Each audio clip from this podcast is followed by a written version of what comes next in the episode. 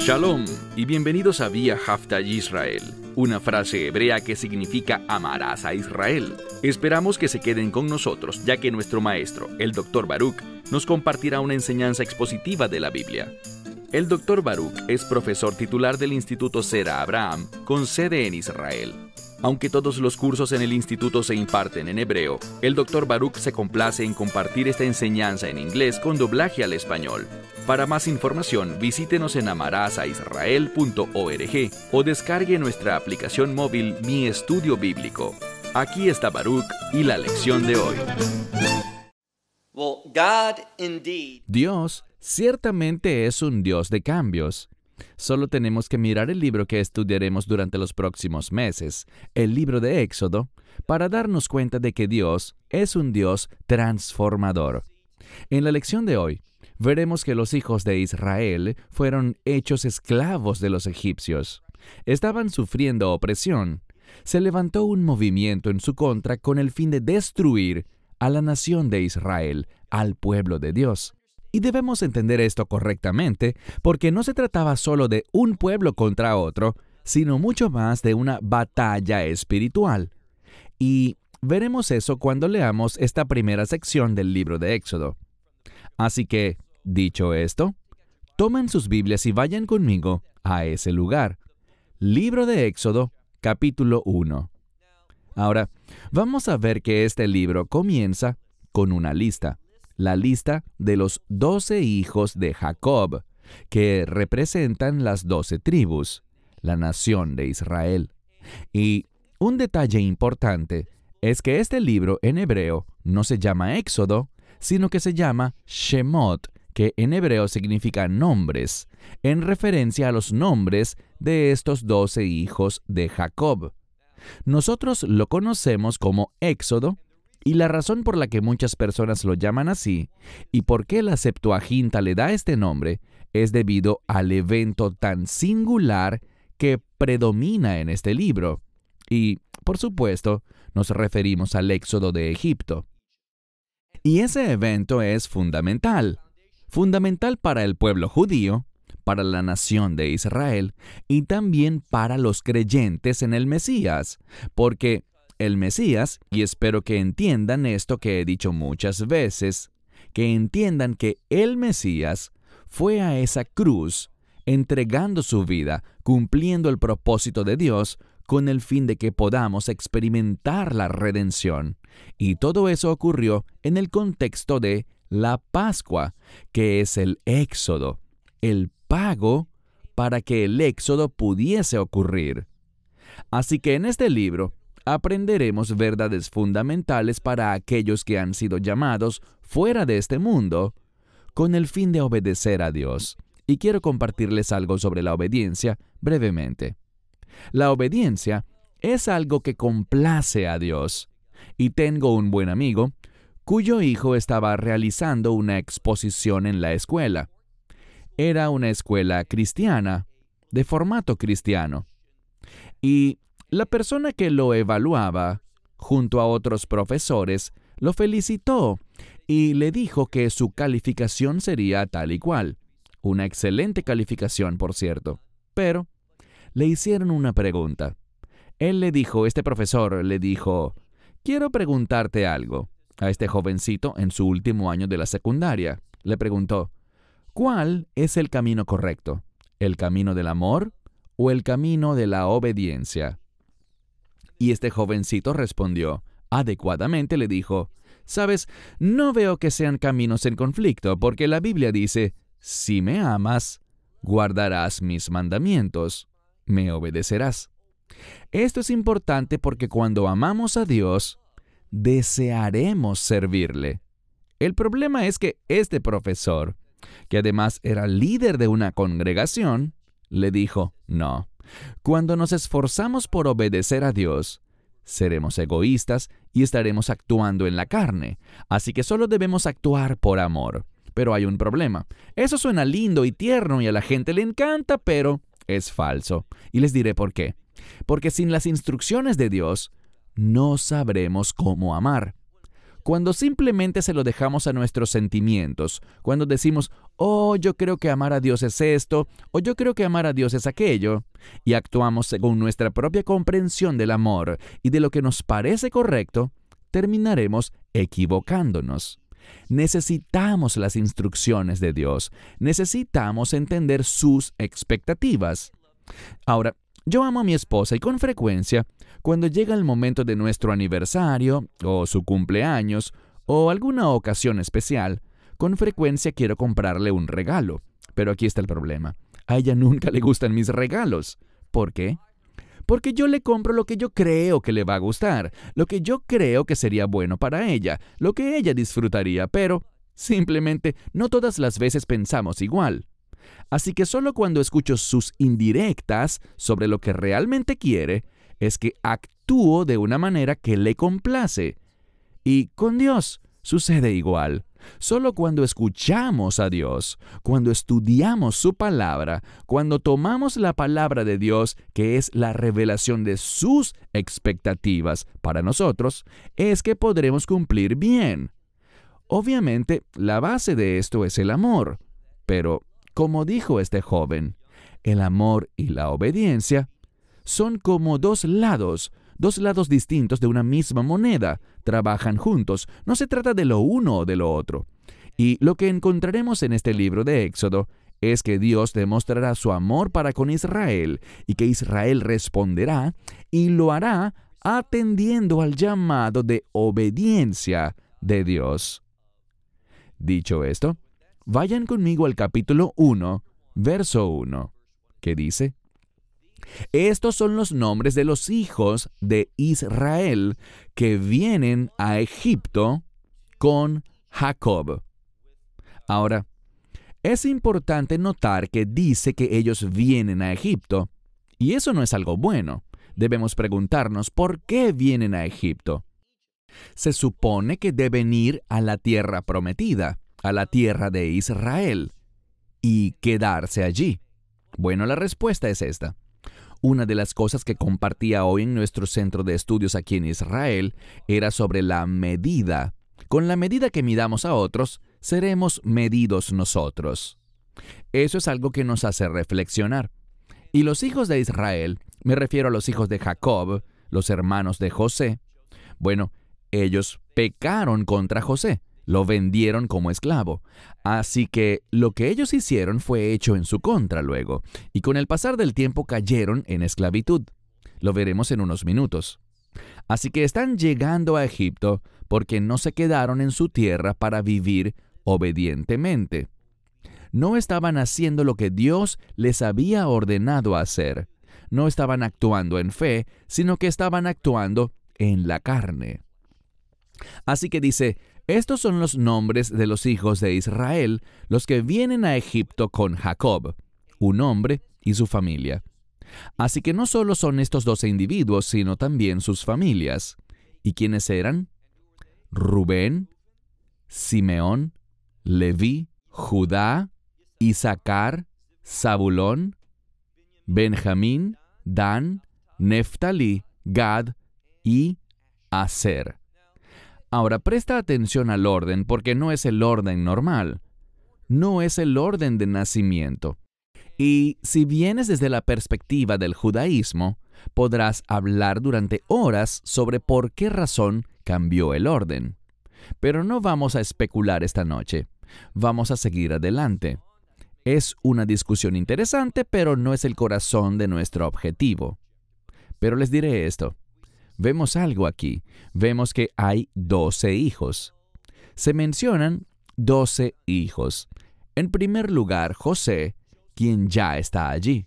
Así que aquí leemos once nombres. Veamos. Rubén, Simeón, Leví, Judá, los primeros cuatro en el orden de nacimiento. Y luego Dan, Neftalí, Gad, Aser, y noto que me pasé por alto a Isaacar, Zabulón y Benjamín. Lo importante es que ellos, junto a José, representan el número 12, y el 12 habla del pueblo de Dios. Lo que vemos aquí es una imagen de que el pueblo de Dios está fuera del lugar. el pueblo de Dios se está alejando de donde debería estar. Y es una consecuencia del pecado. Y este es el mensaje para nosotros. Cuando peco, me alejo de donde debo estar, de donde puedo servir a Dios, de donde puedo ser receptor de su provisión y bendiciones. Entonces ellos van hacia un lugar que representa Egipto en la Biblia a menudo se utiliza simbólicamente para representar al mundo. Sigamos con el versículo 5. Y aconteció que toda alma, eso quiere decir todas las personas, que salieron del lomo de Jacob, este término lomo o cadera de Jacob es un modismo para indicar que estas personas descendieron de él. Y dice, ¿cuántos?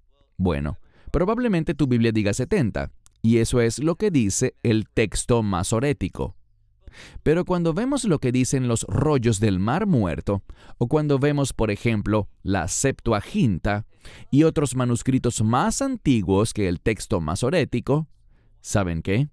Encontramos una diferencia. Encontramos que aparece el número 75. Aquí hay un problema y lo mencioné antes cuando estudiamos el libro de Génesis unos meses atrás, cuando analizamos Génesis 46. Allí vemos el mismo problema, porque los mejores manuscritos hebreos y la Septuaginta, que es la traducción griega de la Biblia hebrea, bueno, ellos muestran un número diferente, el número 75. Ahora, no es que haya un conflicto, lo que pasa es que cierta información debe ser comprendida. Por ejemplo, cuando vemos los textos masoréticos, allí encontrarás que José solo tuvo dos hijos, Efraín y Manasés.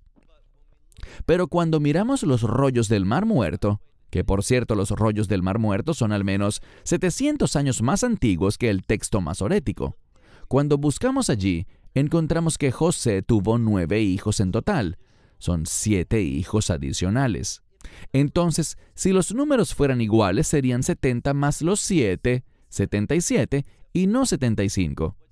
¿Cuál es la diferencia?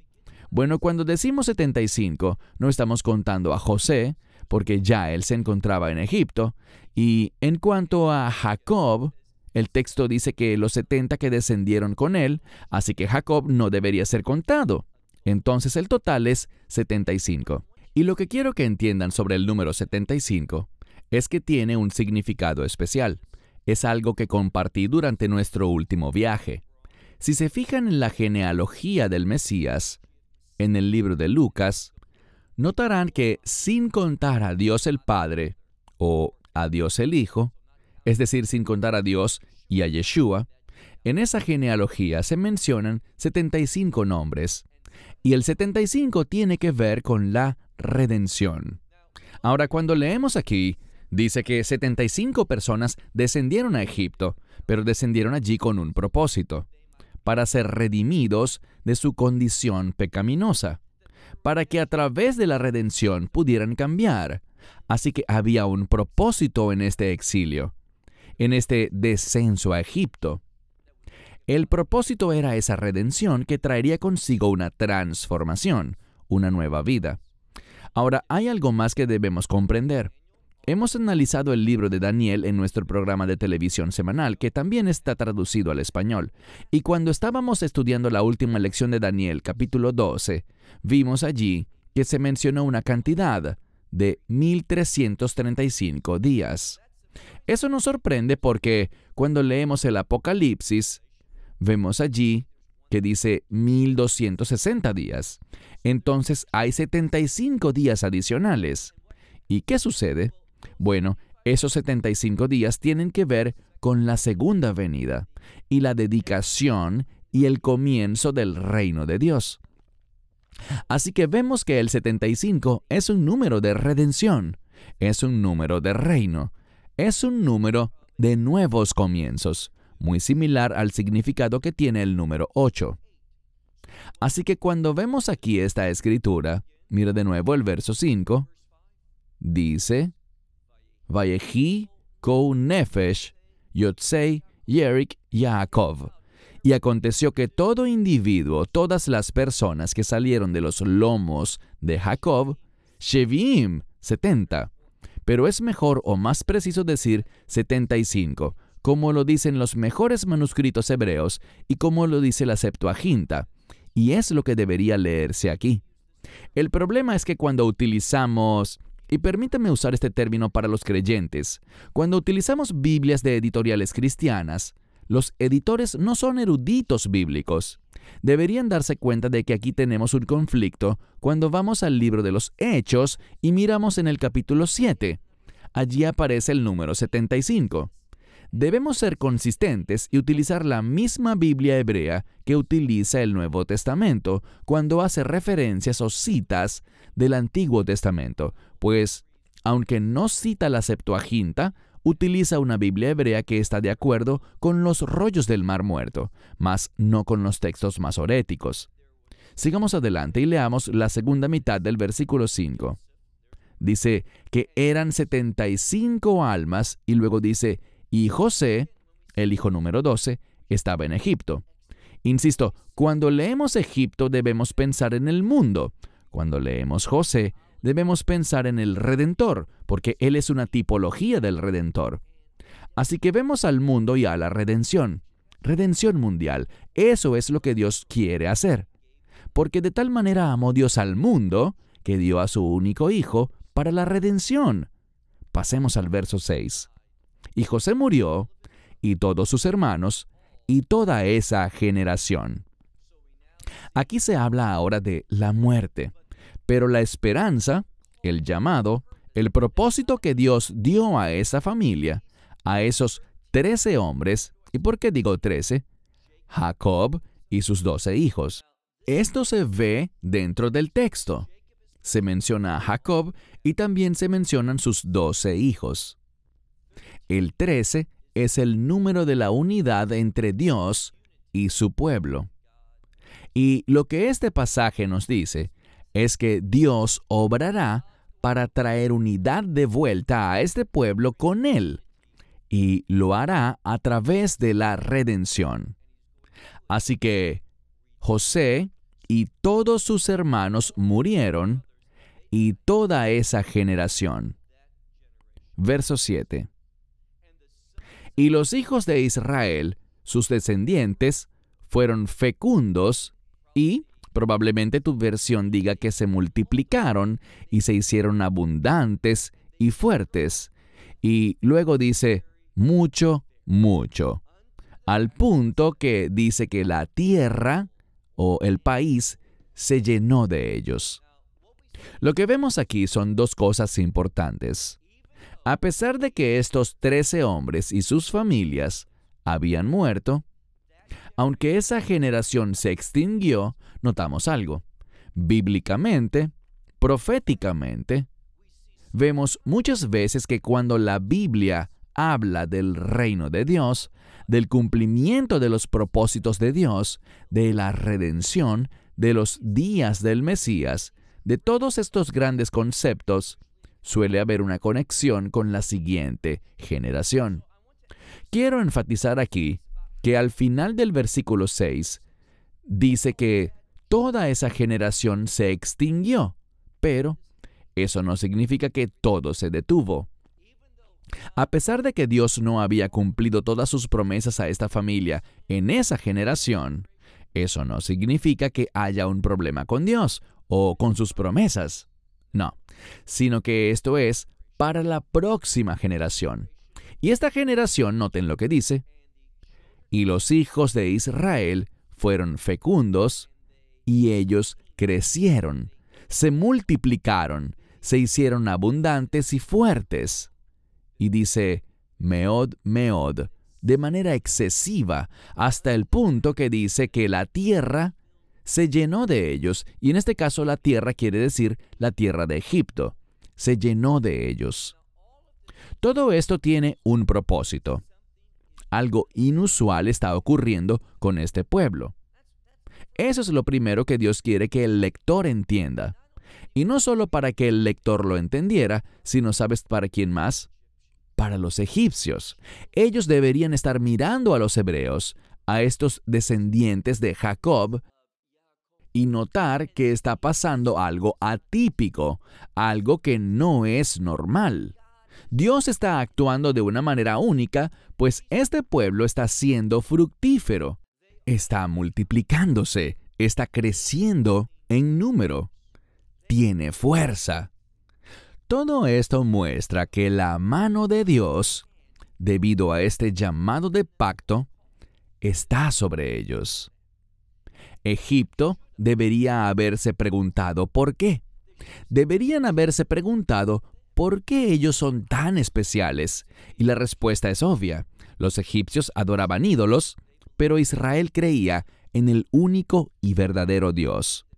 Entonces la tierra de Egipto se llenó de ellos. Verso 8.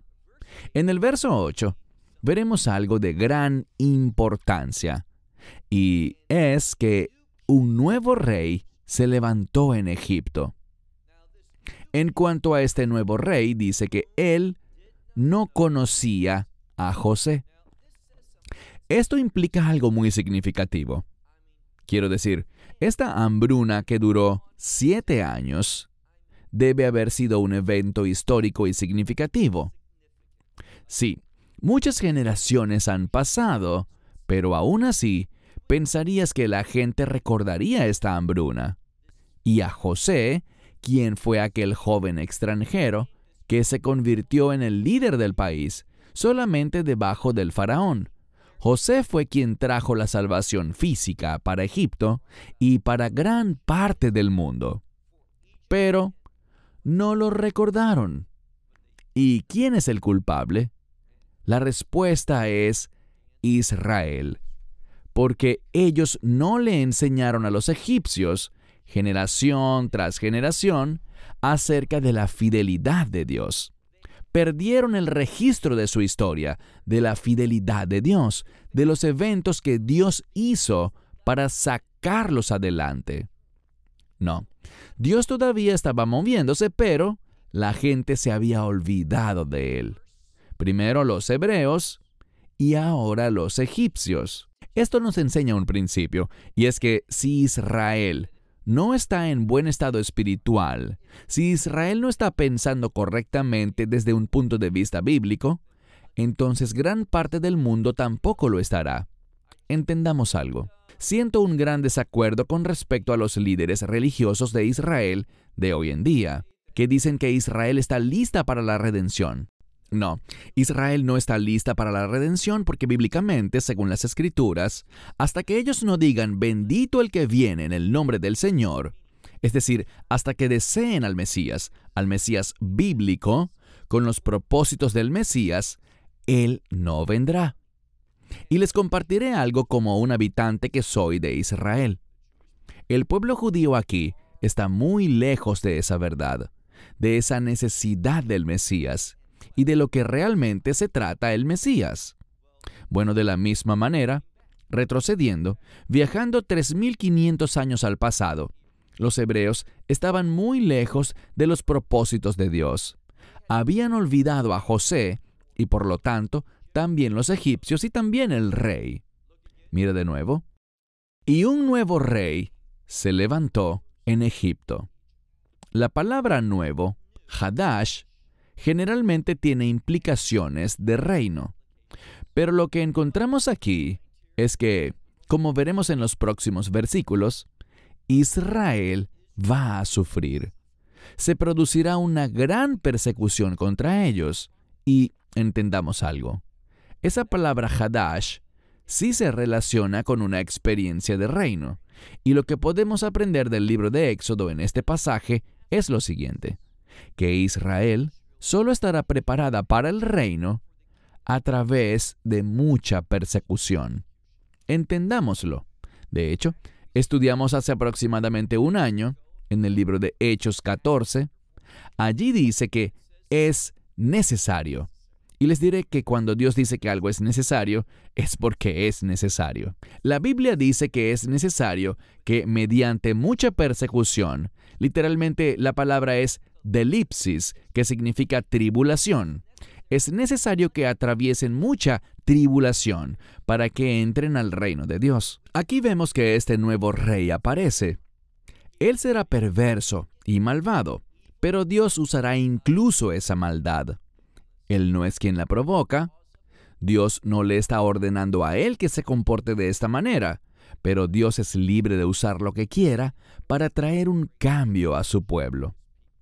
Y eso es exactamente lo que sucederá, y la razón por la que tendrá que darse ese tiempo de tribulación para Jacob. Así que un nuevo rey se levantó sobre Egipto, que no conocía a José. Verso 9.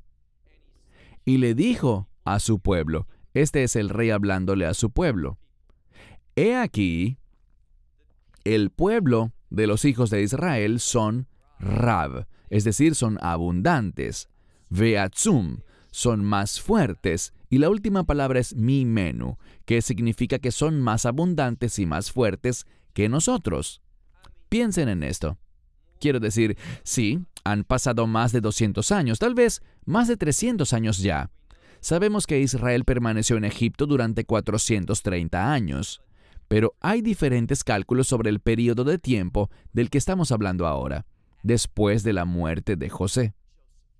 Así que permítanme decir simplemente que, aunque los años han pasado, resulta que en un tiempo relativamente corto, los hebreos son ahora más abundantes y más fuertes que los egipcios.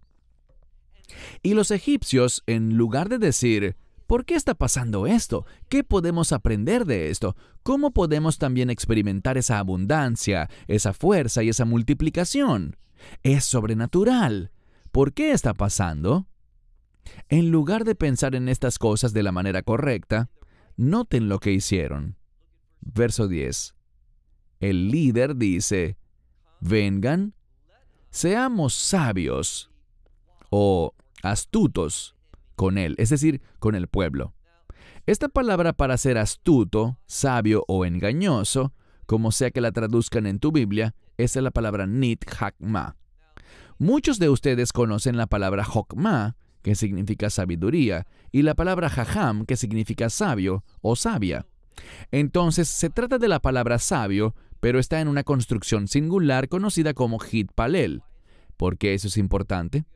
Porque es la forma reflexiva, es decir, que viene de uno mismo. Lo que dice es, seamos sabios por nosotros mismos. Pensemos en cómo manejarlo, es decir, actuaron sin ninguna revelación de Dios. Y allí está el problema. No importa si eres hebreo o no eres hebreo, si eres egipcio o de cualquier otro país. No hay diferencia alguna. Estamos hablando de la humanidad. Siempre que tomemos decisiones basados en nuestra propia sabiduría, nuestra propia inteligencia, entendimiento, estaremos actuando incorrectamente. ¿Puede Dios usar eso? Sí, pero ¿seremos bendecidos? No. Y ese es un principio que es difícil de entender para muchos. ¿Quieres decir que puedo hacer algo que esté mal y Dios de todos modos lo usará? La razón por la que lo hice estuvo mal, pero Dios puede usarlo y convertirlo en algo bueno. Sin embargo, si hago algo mal y lo hago por pura desobediencia, no recibiré bendición por eso. Solo porque Dios lo use para el bien, eso no significa que seré recompensado por mi pecaminosidad. Y de la misma manera, Egipto no iba a ser recompensado por su desobediencia. Entonces, en el verso 10, el rey dice, actuemos con sabiduría, actuemos con astucia, con él, es decir, con Israel. No sea que se multipliquen y, he aquí, dice, podría suceder que si surge un llamado a la guerra, ellos se unirán a nuestros enemigos. Ahora, noten que aquí se aprecia una paranoia, porque no hay evidencia de que alguno de los hebreos sea desleal, que esté causando problemas. No. Pero porque la mano de Dios los está bendiciendo, en vez de unirse a ellos y descubrir por qué están siendo bendecidos, ¿qué hacen? Se vuelven inseguros, paranoicos, y están pensando en dos cosas. Si el enemigo viene, ellos se unirán al enemigo. ¿Por qué? Bueno, vean lo que dice la escritura al final del versículo 10. y pelearán contra nosotros y subirán de la tierra, es decir, subirán de Egipto, a la tierra de Israel. Ahora, es importante esta frase que dice que subirán de la tierra. Los egipcios no querían la voluntad de Dios. Lo diré de otra manera. El mundo y aquellos que pertenecen al mundo nunca querrán la voluntad de Dios. Toda su intención era no que buscaban solamente sobrevivir. Veámoslo de esta forma. Digamos que sí tenían miedo. Podrían haber dicho, ¿saben qué? Ustedes vienen de Israel, ustedes son los hebreos. Deberían regresar por donde vinieron. ¿Por qué están aquí en primer lugar? Y tal vez animarlos a llegar a donde Dios quería que estuvieran. Pero ese no era su propósito. Vemos que los egipcios no querían que los israelitas estuvieran en la tierra de Israel porque se oponían a los propósitos de Dios. Entonces, ¿qué es lo que hacen? Leamos el verso 11. Y pusieron sobre él, es decir, sobre el pueblo de Israel, el texto hebreo aquí siempre presenta a Israel como él, en singular. Pusieron sobre el pueblo de Israel capataces. Estos eran oficiales de impuestos, así que comenzaron a qué? A quitarles dinero, con el objetivo de hacerles qué? Para afligirlos con pruebas. Es la palabra sifloutam, que significa sufrimiento. Así que los afligieron con sufrimiento. Lo hicieron tanto física como materialmente, es decir, financieramente. Y los hicieron esclavos y los obligaron a construir ciudades de almacenamiento o lugares de almacenamiento para el faraón en la ciudad de Pitón y también en Ramsés. Así que los usaron. ¿Por qué? Bueno, entiende lo que la palabra de Dios está diciendo. Quiero decir, en este momento de la historia el faraón es tan próspero que necesitaba ciudades nada más para almacenar toda su riqueza. Y en lugar de decir, ¿saben qué? Me parece a mí que cuanto más este pueblo se multiplica y son fructíferos y abundantes, y mientras más fuertes se vuelven, más fuerte y más rico, se vuelve también mi imperio. Pero esa no era su forma de pensar. Él no ve la correlación que hay, pero cuando entendemos correctamente el propósito del verso 11, entenderemos por qué el faraón no pudo discernir lo que debía, porque no está pensando en la verdad, no está pensando en hacer lo correcto. No, él se está apoyando en su propio entendimiento. Un verso más y terminamos. Verso 12. Y cuando ellos, y la palabra puede ser afligido o también puede significar torturado, implica una fuerte aflicción. Hablaremos más sobre lo que hicieron la próxima semana, pero noten lo que dice el verso 12. Y cuanto más es la palabra kasher. Entonces, cuanto más o mientras más, el término demuestra una relación entre las dos próximas cosas. Cuanto más los afligían, mientras más los torturaban, dice, sí, esa es la palabra can. En hebreo moderno significa sí. En hebreo bíblico significa por tanto. Entonces es debido a que los afligieron, fue por causa de eso, que entonces el resultado fue que sí, se multiplicaron. Esto es importante.